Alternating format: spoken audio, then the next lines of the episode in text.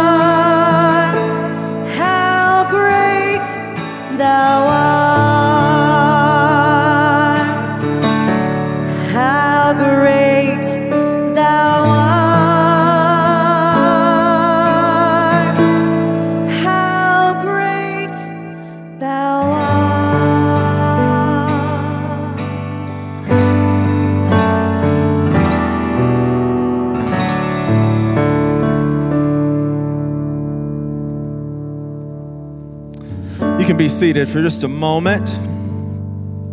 Uh, if you're a guest with us this morning, maybe it's your first or your second time, um, just know this next few moments are not for you. Um, we're going to worship through giving, um, but that's not why we prayed that you would come. Uh, we don't want your money, we just want uh, your presence with us this morning. And so, um, as you know, we kicked off last week, we kicked off our Easter offering. For those of you that have been around Springwell for a little while, you know, we do a lot of work in Guatemala through mission trips. And one of the ways that we help out is by um, most or, or, the past several Easter offerings have gone to build a house for a family in Guatemala. Uh, Erica and Miguel are um, the couple that we're building the house for this year. They have five children, um, and their home is made of straw and mud. And get this the mud is actually beginning to erode away. And so um, Erica is pregnant, uh, and um, they need some, some help. And so, what we're doing this Easter is we're trying to raise $14,500. We'll build that family a home and furnish it. And so this morning, if you would like to give to that specific housing project in Guatemala, um, you can do so by using an Easter offering envelope that are by both of the, the back doors. Um, you can text the word Easter to the number that's about to be on the screen in just a moment, and then any amount. Um, or you can also give online and you can hit Easter offering. But we, um, we desperately want to give this family a nice, clean home that is going to protect them from the elements and protect Erica and her uh, yet to be born child. Of course, that's over and above our normal offering. And so at this point in the service, every week we get a chance to give back or return to God what He's given to us in the first place. None of it's ours. It, it didn't come by us doing something, but God blessed us with it in the first place. And so, right now, we're going to return to God uh, out of obedience to what He's called us to do. And so, um, you know, there's different ways that you can give. You can give online, you can give at the kiosk in the lobby. Um, you can also text the number that's about to be on the screen, leave out the word Easter, and just text any amount, and uh, it'll go to the general offering. Or, right after I pray, we're going to pass the buckets. Let me pray. God, thank you so much for a church that's full of givers. And uh, Lord, this morning we do pray for Erica and Miguel. God, we pray, um, Lord, for your protection on them. Uh, Lord, physically, Lord, that you would protect them, Lord, until uh, we can build them a home. God, we pray that you would protect her and that little baby. Lord, we also pray this morning for, um, for us, Lord, as we give back, God, for some of us, it seems like such a large amount. For some of us, it seems like we're not doing any good, God, but you see our heart. You tell us that where our treasure is, there our, we'll find our heart. And so, God, this morning we give back to you, not because we want to get something back, but because we want to say we trust you with that which oftentimes seems to mean the most to us and it, that meets our physical needs. God, we believe you beyond those. God, thank you for every person here. Thank you that um, we're givers. God, thank you that we don't give begrudgingly, but God, we give because you allow us to, because you allow us to play a part in what you're doing at this church. You allow us to play a part in what you're doing in our world. God, thank you for this church.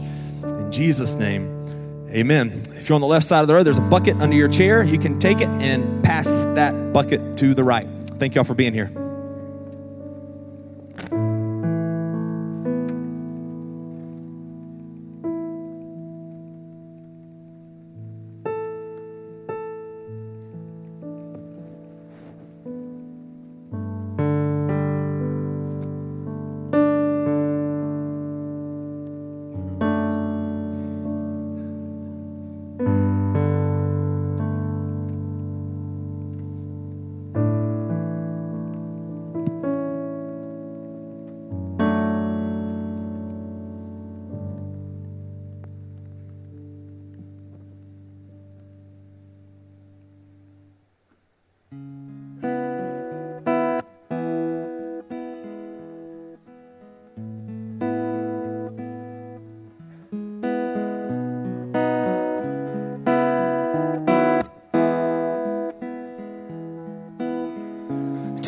Something, girl.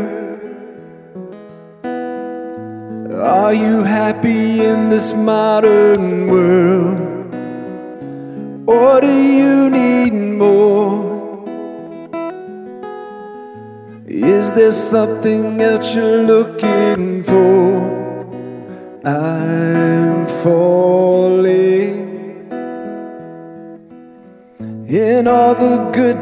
times, I find myself longing for change.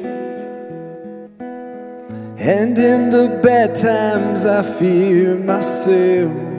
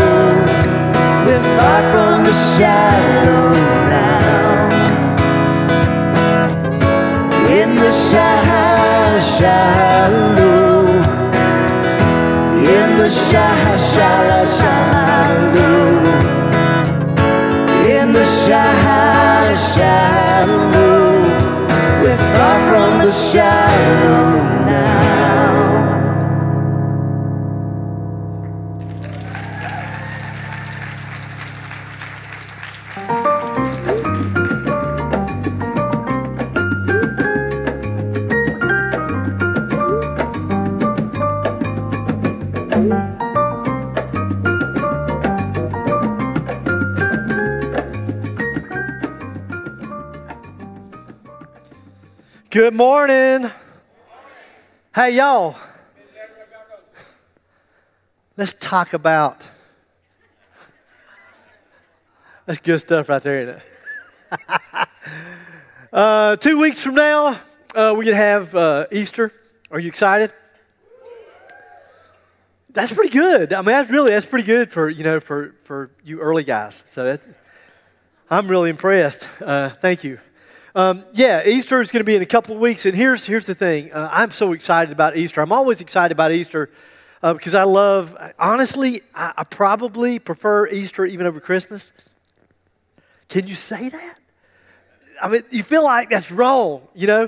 And I love, I love Christmas. I really do. And I know you had to have the birth, but you don't have the birth, you can never get to the to the death and the resurrection. I get that, but I just so love uh, Easter. And I'm really jacked up about this Easter because I'm going to talk about all these doubts that you have. And there's a passage out of John. I'm telling you, I've seen some things that I've never really seen before about even, even those early disciples, how their minds were just overwhelmed with doubt, that they really didn't have the faith to believe. Hello, are you with me? Anybody? Y'all are a real spiritual crowd, right? So you don't even understand doubts at all. But the 11 o'clock crowd, that will be the crowd, right? That will understand the whole doubt thing. And so, if you know some folks that are probably just struggling with the whole idea of believing, um, you know, giving their life to Jesus, wrapping their brains around the resurrection and that whole thing, you don't want to miss. You do not want to miss Easter Sunday, and you want to make sure that you invite those friends uh, to be here. Uh, we do have some pretty cool things that you can grab on your way out today. I was going to throw that, but it wouldn't hurt you. Well, I'm,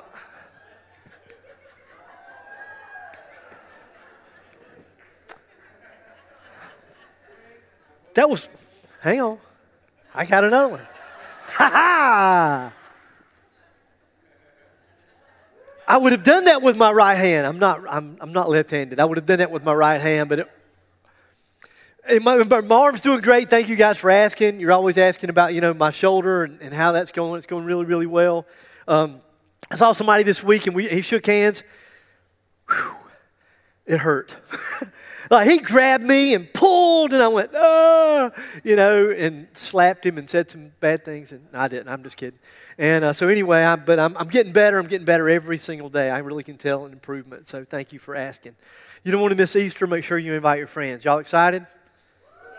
Sweet. If you're new to Springwell, we're in a series called He Said That, and we're looking at some of the over the top, in your face. I can't believe he said that kind of statements that Jesus made when he was, when he was on earth. And uh, I think that the picture that a lot of people have in their minds when they think about Jesus is that, like, you know, Jesus was, was maybe kind of small, soft spoken, you know, a, a hippie type looking guy, you know, that probably just said peace a lot, peace and love. And, and he was the guy that walked into the room and, and you could just, you could just feel the love oozing from him.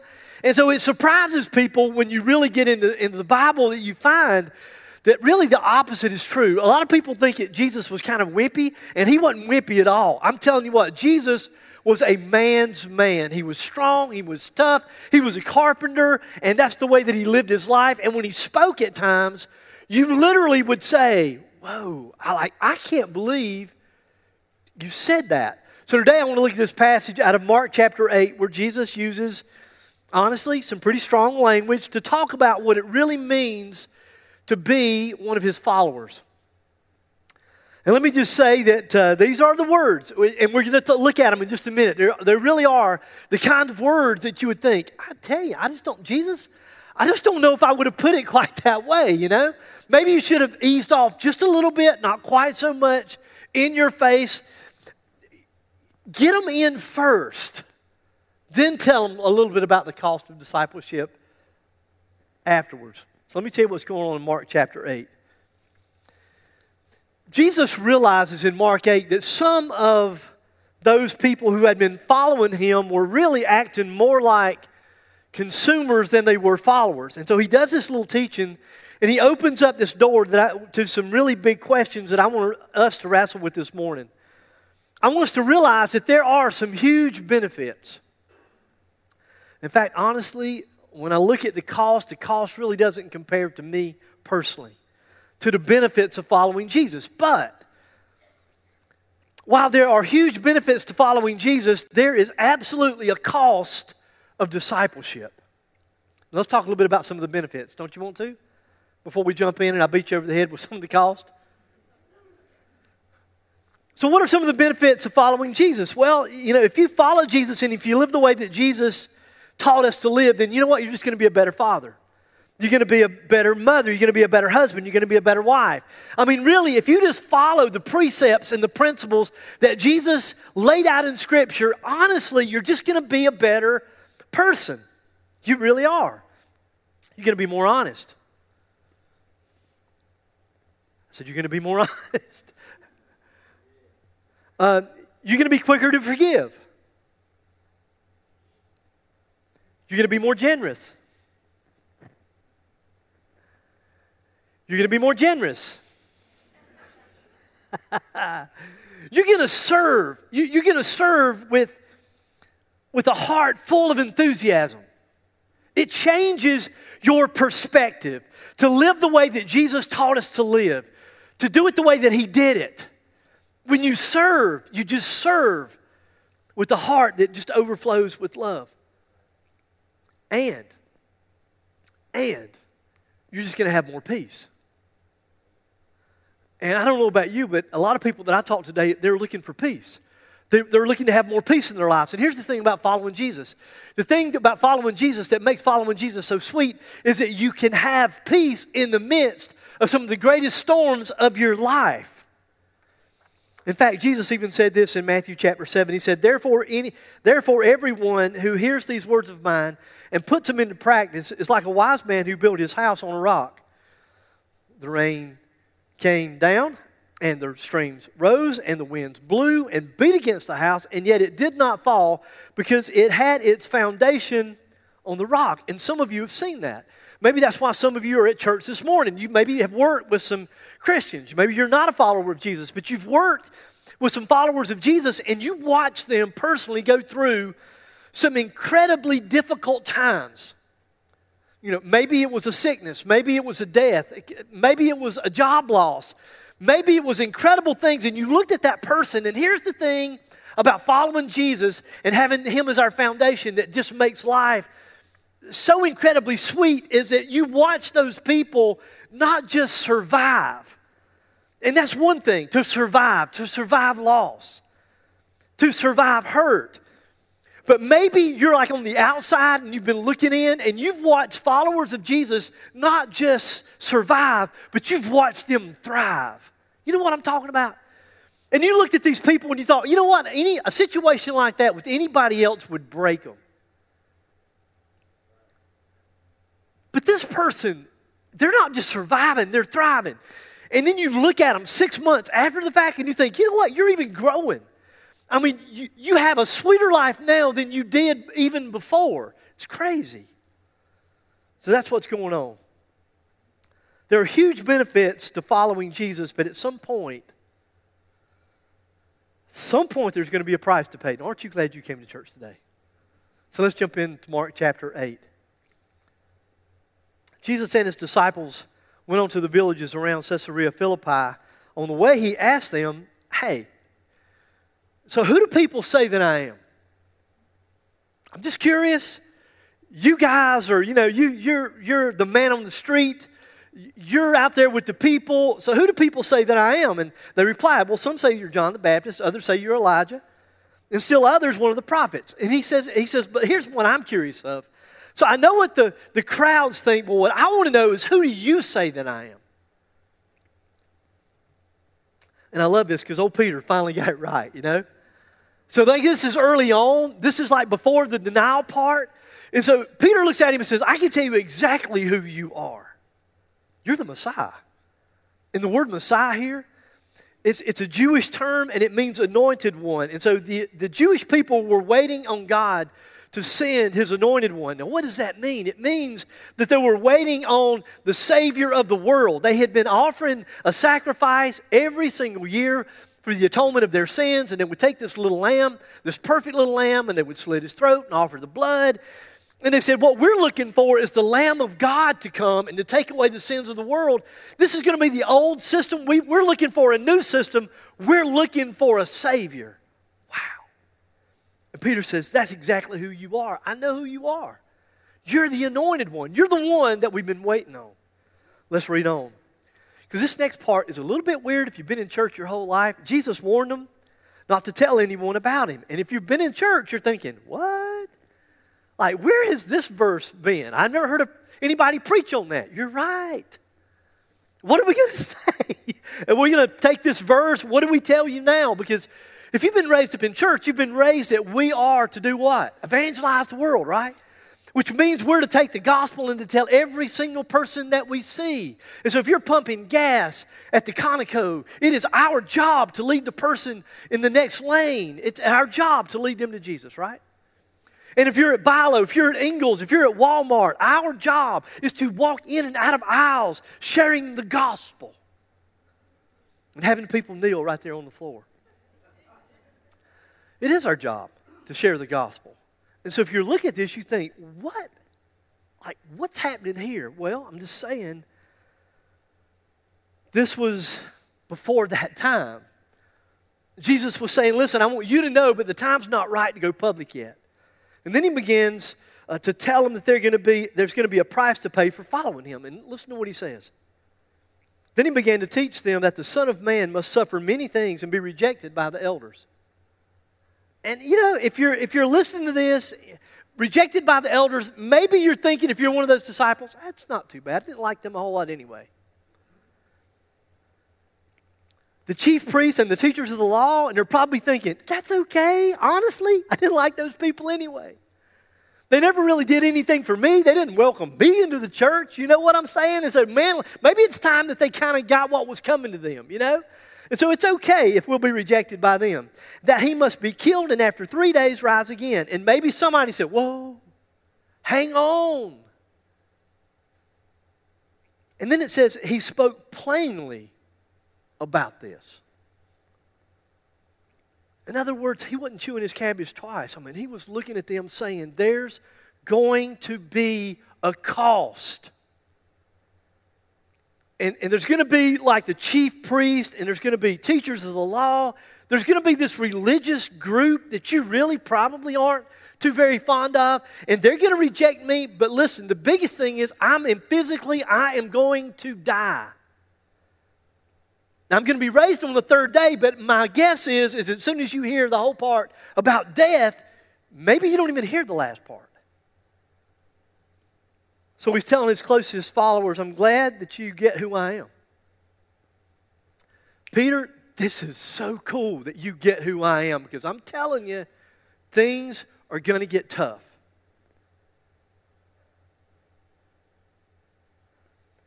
He spoke plainly about this, and Peter took him aside and began to rebuke him. And so Peter pulls him out of the crowd and he says, Hey, don't go all negative Nan on me. The things were going so good. He said, You know, I mean, I don't know if you've noticed or not, but, but everywhere we go, you draw a crowd. I mean, everywhere you go, people follow you. You've done some phenomenal things. You've healed sick people. You've spoke life into some people that, that had no life, that had no hope. I mean, people that were outcast, and you spoke life into them and you drew them in. And I don't know if you've recognized this or not, but you're really getting pretty famous. And because you're famous, then I want you to know that I'm kind of famous because I'm following you. And Peter, if he'd been gut level honest, he would say, You know, you're famous and I'm kind of famous and I kind of like it. And, and listen, this whole thing about, you know, dying, I mean, you're not going to be killed because you're the Messiah. And so, in their minds, in Peter's mind, there didn't have to be a death and a resurrection. In Peter's mind, we're just going to take over. And we're headed in that direction. Things are looking so good. I mean, you're, you're drawing a crowd, people love you. And you know, you said to that storm, you know, you looked at the storm and you said, Stop that. And it did. And then you, you fed thousands of people. Wow. This has been like phenomenal. So, no more negative. Let's go back over there and maybe you can talk about prayer, some positive stuff. But let's don't go any more of this negative kind of stuff about death and dying. Let's kind of forgive that. But when Jesus turned and looked at his disciples, he rebuked Peter. He said, Get behind me, Satan. And literally, it means, Get out of my sight. And it's kind of a weird dynamic, isn't it? Because at one point, there's Peter, and he, he speaks up and he says, You, listen, man, I recognize that you're the guy that we've been looking for. You are the anointed one. You're the Messiah. And then it's, I mean, just like a few seconds later, you know, and he's looking at Peter and saying, Get behind me, Satan. Wow. That's kind of like me. Is anything like you? I mean, I look at that and I go, You know what? That looks like my life. I mean, I imagine there's times when Jesus is smiling, going, You go, boy.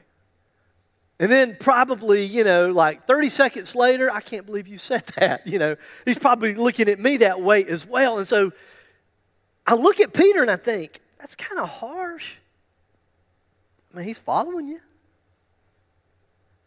and literally that you would say, like, get out of my sight. Let me explain to you what's going on.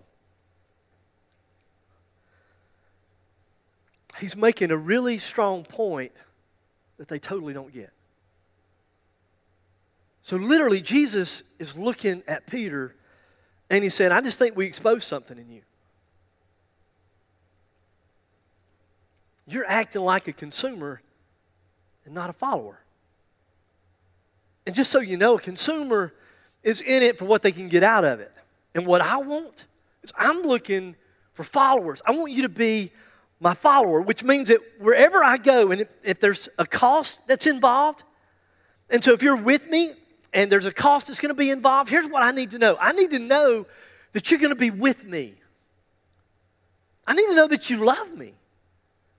And I, I need to know that when times get hard, when, when the going gets tough, I need to know that when I look around that I don't have to, you know, search to find you. I want to know that you're right there beside me. And the truth of it is, Peter, is that you know what? You're not concerned about what's going to happen to me. You didn't even hear that part. The whole part about that I would have to die. You're more concerned about what's going to happen to you because of me. So then Jesus decides that this is a teaching moment, and this is what Jesus does. And so Jesus says some things. He's already said some things that would make you go, Whoa, I can't believe you said that, but it just gets worse. He speaks the kinds of truth into people's life, honestly, that will stop you dead in your tracks. Look at what he said. Then he called the crowd to him along with his disciples, and he said, Whoever wants to be my disciple, Whoever wants to be a student, a follower of mine, well, you've got to deny yourself. Now, if you've ever been on a diet, you understand what it means to deny yourself. Anybody, can you raise your hand? The rest of you make us sick. If you've never been on a diet you don't understand what that's like, you know, we're just praying that you'll be fat for an eternity. I don't know. I mean, we just think, you know, that you should have to go through part of our struggles. You know, going on a diet means that you have to die to some things, right? And it's not that you just have to die to some things. When you think about it, I mean, I don't know if you've ever done this, but if you know Monday morning I'm going on a diet, what do you do the weekend? You eat yourself silly, don't you? I mean, you're eating everything, everything you can think of that's like it's going to taste good because you understand that come Monday morning, you're going to have to deny yourself. You're going to have to die to some things that you really, really like, but you know in the end is really bad for your health. And so, you know, the waiter comes up to you and he says, he says, you know, would you like to order, would you like to order a dessert? And you would say, no, I'm going to die to myself. And you say that with a really sad face. Here's some things that I want. I would love to have that piece of cake. I would love to have that piece of pie. I can almost taste it in my mouth right now. I would love to have it, but I'm going to deny myself. I'm going to die to me. I'm going to die to some things that I know are going to taste really good, but in the end are bad for me. I'm going to say no to me. So we all know what it means to deny ourselves, to die to ourselves. And so here's what Jesus is saying. And if you're a follower of Jesus, you really, really need to hear this. Jesus is saying, you know what? There's on your journey with me,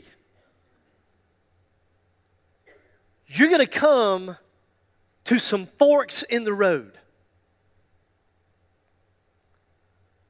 And this is going to happen over and over and over and over and over again in your journey, in your walk with Jesus. And there are going to be these points of tension where what you want for you and what Jesus wants for you are going to be different. And in that moment, you have to decide Am I, am I going to am I going to be a consumer or am I going to be a follower? And if you decide, if you say, you know what, I want to be a follower of Jesus, I want to be a disciple of Christ, I don't want to just be a Christian in name. I just don't want to be that person that goes to church on occasion. No, no, no. I listen, I understand the cross. I understand the price that was paid for me. I get that. I know that He is the anointed one. He is not just the Savior of the world, He's my Savior. I want to follow Jesus. Then you have to understand to be a follower of Jesus, that you're going to have to die to yourself. There's going to be those forks in the road, those points of tension where one way is going to be going the way that Jesus wants you to go, and there's going to be another way. And when you look at that way, you're going to think, boy, it looks pretty good over here. You know what I'm saying? There's some, I, there's some things over here I like a lot. And then you'll start to think, well, there's really nothing really wrong with what's over here. I mean, it's not like deep, dark sin or anything, right? And so you begin to then rationalize in your mind and in those moments, you'll discover if you're a consumer or if you're a follower. So Jesus says, Whoever wants to be my disciple must deny themselves and then take up their cross. And we totally don't get this at all. And when we think about cross, I mean, we think about jewelry, right? That's probably what we think about um, most. Um, especially this time of year. A, a, lot of churches that you go by, they got the three crosses out front, right? Have you seen those? I've already seen those. Wow. The, the cross is a powerful reminder to me of the price that was paid for my salvation. But I'm afraid in the world that we live in, a lot of times it's, it's just it's just a piece of jewelry. But for these people living in this day, it meant a terrible, nasty, long, painful death. That's what it meant. Not just a symbol. Not just a cool symbol that you put around your neck and you say, hey, I'm a follower, I'm a, I'm a Christian, I'm a follower of Jesus. I'm wearing the cross around my neck. It reminds me of the price that was paid. Now, they understood this meant death. Not just any kind of death, but a nasty, horrible, painful death. And there were some people in the crowd that said, you know what? I think this is where I get off the Jesus train. I think this is where I'm going to say, you know what, this has been great. Uh, I mean, like you fed the 5,000, that was cool. And there were like 15,000 people there. It was really, really cool. And it was good when you walked on the water, that was really good. But I mean, honestly, and I, I, knew that to follow you, that it might entail some things, that I might have to leave some things behind, but you said die. And you didn't just say die, you said literally that I would have to take up my cross. And I got to be honest, I, that, I wasn't counting on that high of a price. Not that high of a price. I mean, I don't, I don't mind giving up a few things. There's some things I need to give up in my life. I get that. But die? Really? I didn't count on dying, so I'm out, Girl Scout. I mean, I'm backing away. I'm going back to something else that's not quite so demanding. And so some of the crowd are backing up, and then he says this. He says, Whoever wants to save their life, you know what? You're going to lose it anyway. No matter how hard you try to save your life, here's what he's saying you are going to lose it anyway. But whoever loses their life for me and for the gospel will save it. And so he's saying, you know what? I know that probably these are some really scary words. And you just need to know that the life that you're trying to save, listen, in the end, you're going to lose that life anyway. And there's nothing here that we don't already know. This is not some new revelation that you have to be raised up in church to understand, right? We get that. He says, but here's the thing if you follow me, if you follow me and you lose your life, if you follow me and you find that you have to lose a relationship, if you're following me and in your following me, you realize that you got to walk away from that job, if in following me, you lose your life and, and you maybe you lose something that you consider to be really valuable, I just want you to know that the truth of it is you are going to lose it anyway. But if you lose it for me, you're saving your life. Hmm. And what, and what seems like a loss, it's not a loss at all because I'm giving you an opportunity to lose it with a purpose. And then he asked a really, really important question. And honestly, I've been in church for a long time. We've made this question so complicated. And it's not complicated at all. In fact, the people that were listening to Jesus teach, they completely got it. It was something they could understand. He says, What good is it for someone to gain the whole world and forfeit, and yet forfeit their own soul? And the word forfeit, it means have to pay, uh, give up, trade in, lose. And so here's what he's saying. He said, Let's just imagine that you had everything. Let's just say that you had like the most awesome life imaginable. Everything that you ever wanted in life, you got. Every possession that you just thought you couldn't live without, you got. That and 10 times more. But what if you realize that by living this incredible life, you forfeited the eternal for the temporal?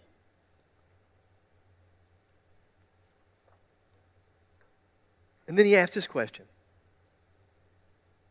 Or what is it?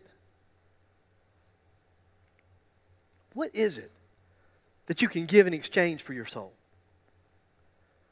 He says, let's turn this thing around. I want you to think about it like this. Let's say that you're at the end of the most awesome life imaginable. You've got massive possessions. I mean, you've acquired it all. You've got everything that you could possibly want. You've amassed all of this wealth, but at the end of your life, it dawns on you wow, like I'm going to go into eternity where I have literally lost, forfeited my soul. Jesus says, and this is a question everybody understood. This is not a hard question. It's not a hard question for them, it's not a hard question for us. So Jesus is saying, in that moment, what would you trade to get your soul back? And everybody knows. You come to the end of life, and life is over, and you've had everything that you could imagine. What, what would you trade then for your soul? What would you trade then for eternity? Everybody knows the answer. Everybody would say, I would give everything. Not just a few things. I wouldn't just go back and look at my list and pick out a few things. I literally would give everything. I wouldn't want to give up the eternal for the temporal. You wouldn't negotiate. And then Jesus, being the brilliant teacher that he is, he said, You know what you just discovered about yourself? Those of you that are a little bit afraid right now, and I'm speaking some things, and you go, I can't believe he said that. And for those of you that are afraid of losing, and if you're going to give your life to me and become a follower of me, that it's what you're going to have to de- die to, it's what you're going to have to deny yourself. He says, Let me tell you what you just learned. You just made a remarkable discovery about yourselves. You just discovered that you consider your soul of greater worth than all of your possessions. That's what you just discovered. Now, can, I just, can we just be like gut level honest with each other? Is there anybody here that would say anything any different? No. And it is amazing for those of us that have experienced life a little bit. And if you've experienced some things as, as beautiful and as wonderful as they are, the older that you get, you realize that all of that stuff is nothing compared to the relationships in your life. And all of that stuff is nothing compared to eternity. This is not hard. Then he said, If anyone is ashamed of me and my words in this adulterous and sinful generation, the Son of Man will be ashamed of them when he comes into his Father's glory with his holy angels. And Peter, Peter was thinking, Man, I, I got this one. I ain't never going to be ashamed of you. And I was, I, I was the, I got it right.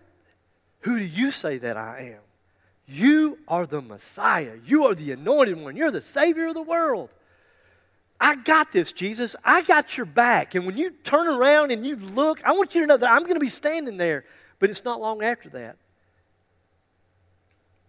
that he denies Jesus. And what did Jesus do? He kicked his rear end right out of the group, right? It's crazy. He, he put him in charge of the whole enchilada. I thought I would tie that in with a taco. Sorry. In the end, Peter literally died for the sake of the gospel. So, what's the moral of the story?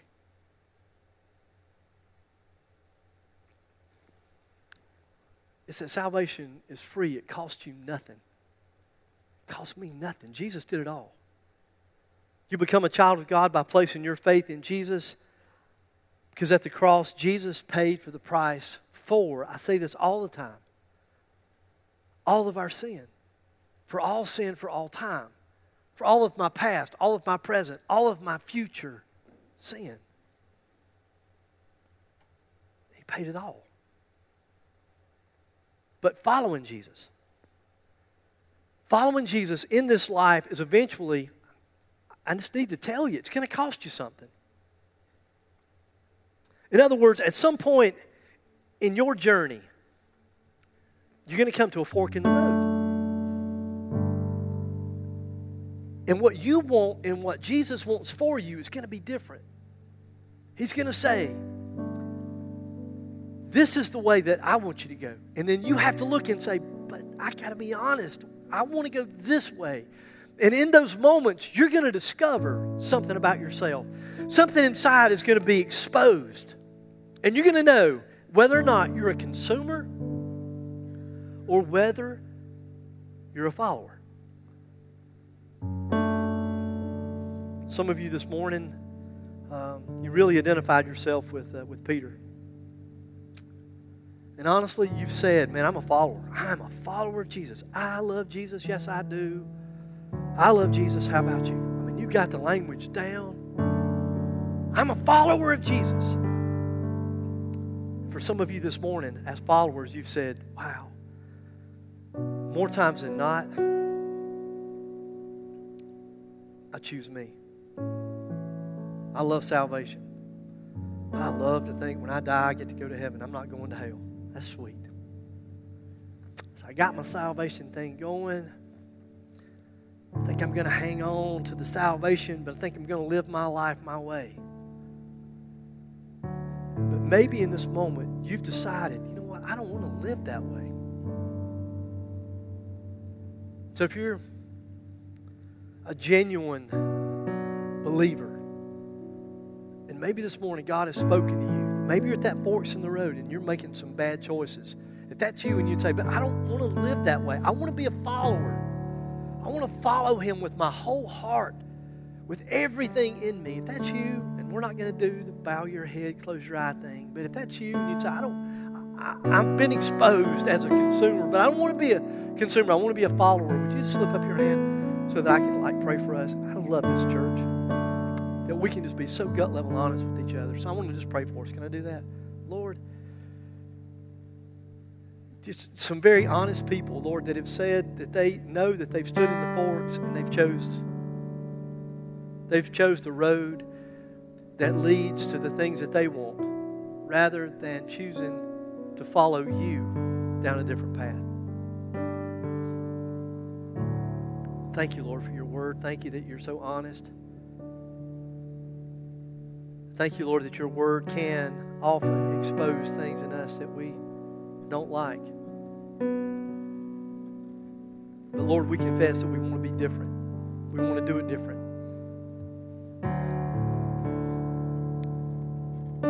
So, Lord, just hear our prayer of repentance.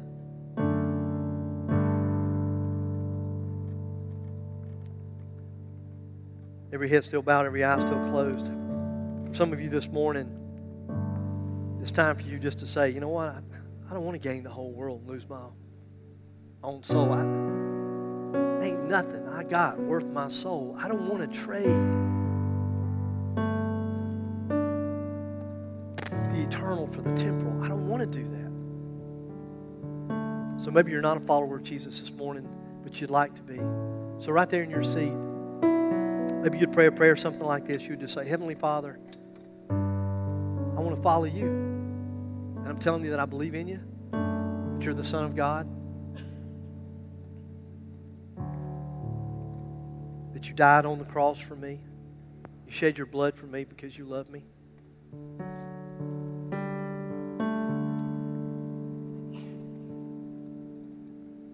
And I know that you're alive. To the best of my ability right now, I'm going to surrender my life to you. Thanking you for your love and for your goodness and your kindness and your gentleness and your willingness to, at times, just speak truth into my life and draw me to you. Lord, we love you. It's in your sweet name we pray. Amen. We're going to take communion together in just a moment. Um, before we do that, before I talk about what that means, um, we're doing things a little bit differently this morning. If you've taken communion here, um, if you never have, then you're in good shape because you don't have anything to base this off of. Um, but in just a moment, I'm going to uh, pray, and then we have six communion stations around the wall with someone standing there to serve it. Um, what they have is a tray with these cups on it. And when you when you go get it you'll see exactly what i'm talking about but there's a clear plastic film on top that has a wafer under it. And then there's another tab that has the juice. And so what you'll do is you'll go to a table you'll grab this little pack and then you'll go back to your seat and, and take communion. You can do that with your family or whoever you're sitting with um, and then there'll be some ushers walking up and down the rows, and uh, you can just drop your trash into the trash cans they'll be carrying. Um, so just a little bit different this morning, um, but uh, it's the same. It means the the same thing. Um, maybe you're from a different church background, or maybe not a church background at all. I want you to know that um, if you're a believer in Jesus, you can take communion with us this morning. If not, don't feel bad about hanging tight there and just uh, just sitting for a few moments. For those of us that are believers, um, we know while we're taking while we're taking communion. Um, there's a card in your seat that has more details if you're curious. But um, for those of us that are believers, it represents the the body and the blood of Jesus. It's symbolic of His sacrifice. You see, the night before Jesus would die, uh, He gathered with His twelve friends, the men that He had invested the last three years of ministry and the ones that were going to carry his message forward, he gathered with those men that night. They reclined around a table to eat the Passover meal.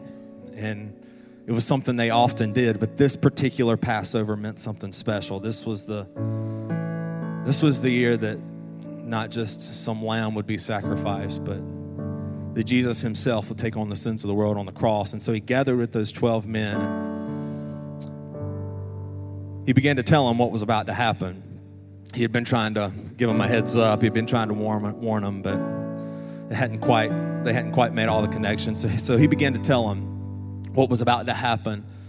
And the Bible says that he sat with those 12 men and he talked to Judas and Peter. It was before Peter denied him, but he talked to those men and he took the bread, which is symbolized by the wafer, and he broke it and he said, this is my body. It's about to be broken, it's about to be bruised, but I want you to know that as it's being done so, it's for you. And then he took the wine and he said, This is my blood. He said, I'm about to, I'm about to suffer some intense things. And I just want you to know that every drop of blood that spills from my head or every drop of blood you see is just a love symbol for you. And then he said something to them that night, but he also says it to us. He says, As often as you take this, he said, I want you to do it in remembrance of me and what I'm about to do. And so that's why we take communion as followers of Jesus. And so I'm going to pray. And after I pray, you're dismissed to the closest station to you. Get the cup, come back, take communion, and then you can drop it in the trash can. God, thank you for Jesus. God, thank you that we are not left in the dark. Thank you that when he says, Take up your cross and follow me, that he was willing to do it first, that he was willing to, to hang on the cross, he was willing to take it on his back, he was willing to take the punishment that we deserved. God, not a single person in here this morning deserved the grace that Jesus gave, but you gave it anyway. Thank you Lord, that the Bible says that while we were yet sinners, Christ died for us. Thank you that the Bible says nothing can separate us from the love of Jesus. And this morning, as we take communion, we celebrate that. We thank you for your body. We thank you for your blood. We thank you not just that, not that just, just that you did it, but for, for what it meant. God, give us the strength to do this in remembrance of you, but also give us the strength to walk it out after we leave. In Jesus' name, amen. You're free to go to the station.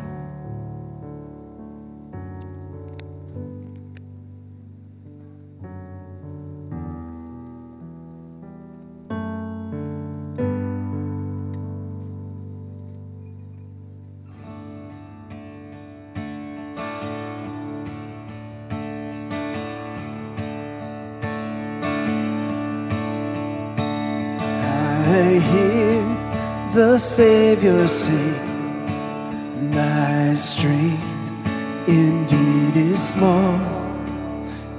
Child of weakness, watch and pray. Find in me thine all and all. Jesus paid it all. All to him I owe sin had left a crimson stain, he washed it white as snow.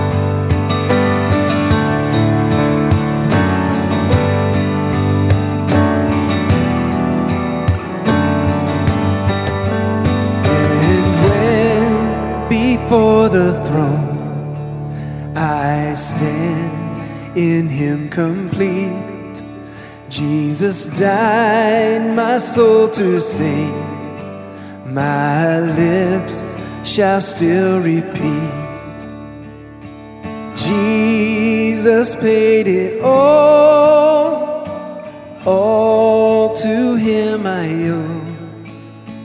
My sin had left a crimson stain. He washed it white as snow. Sin had left a crimson stain. He washed it white as snow.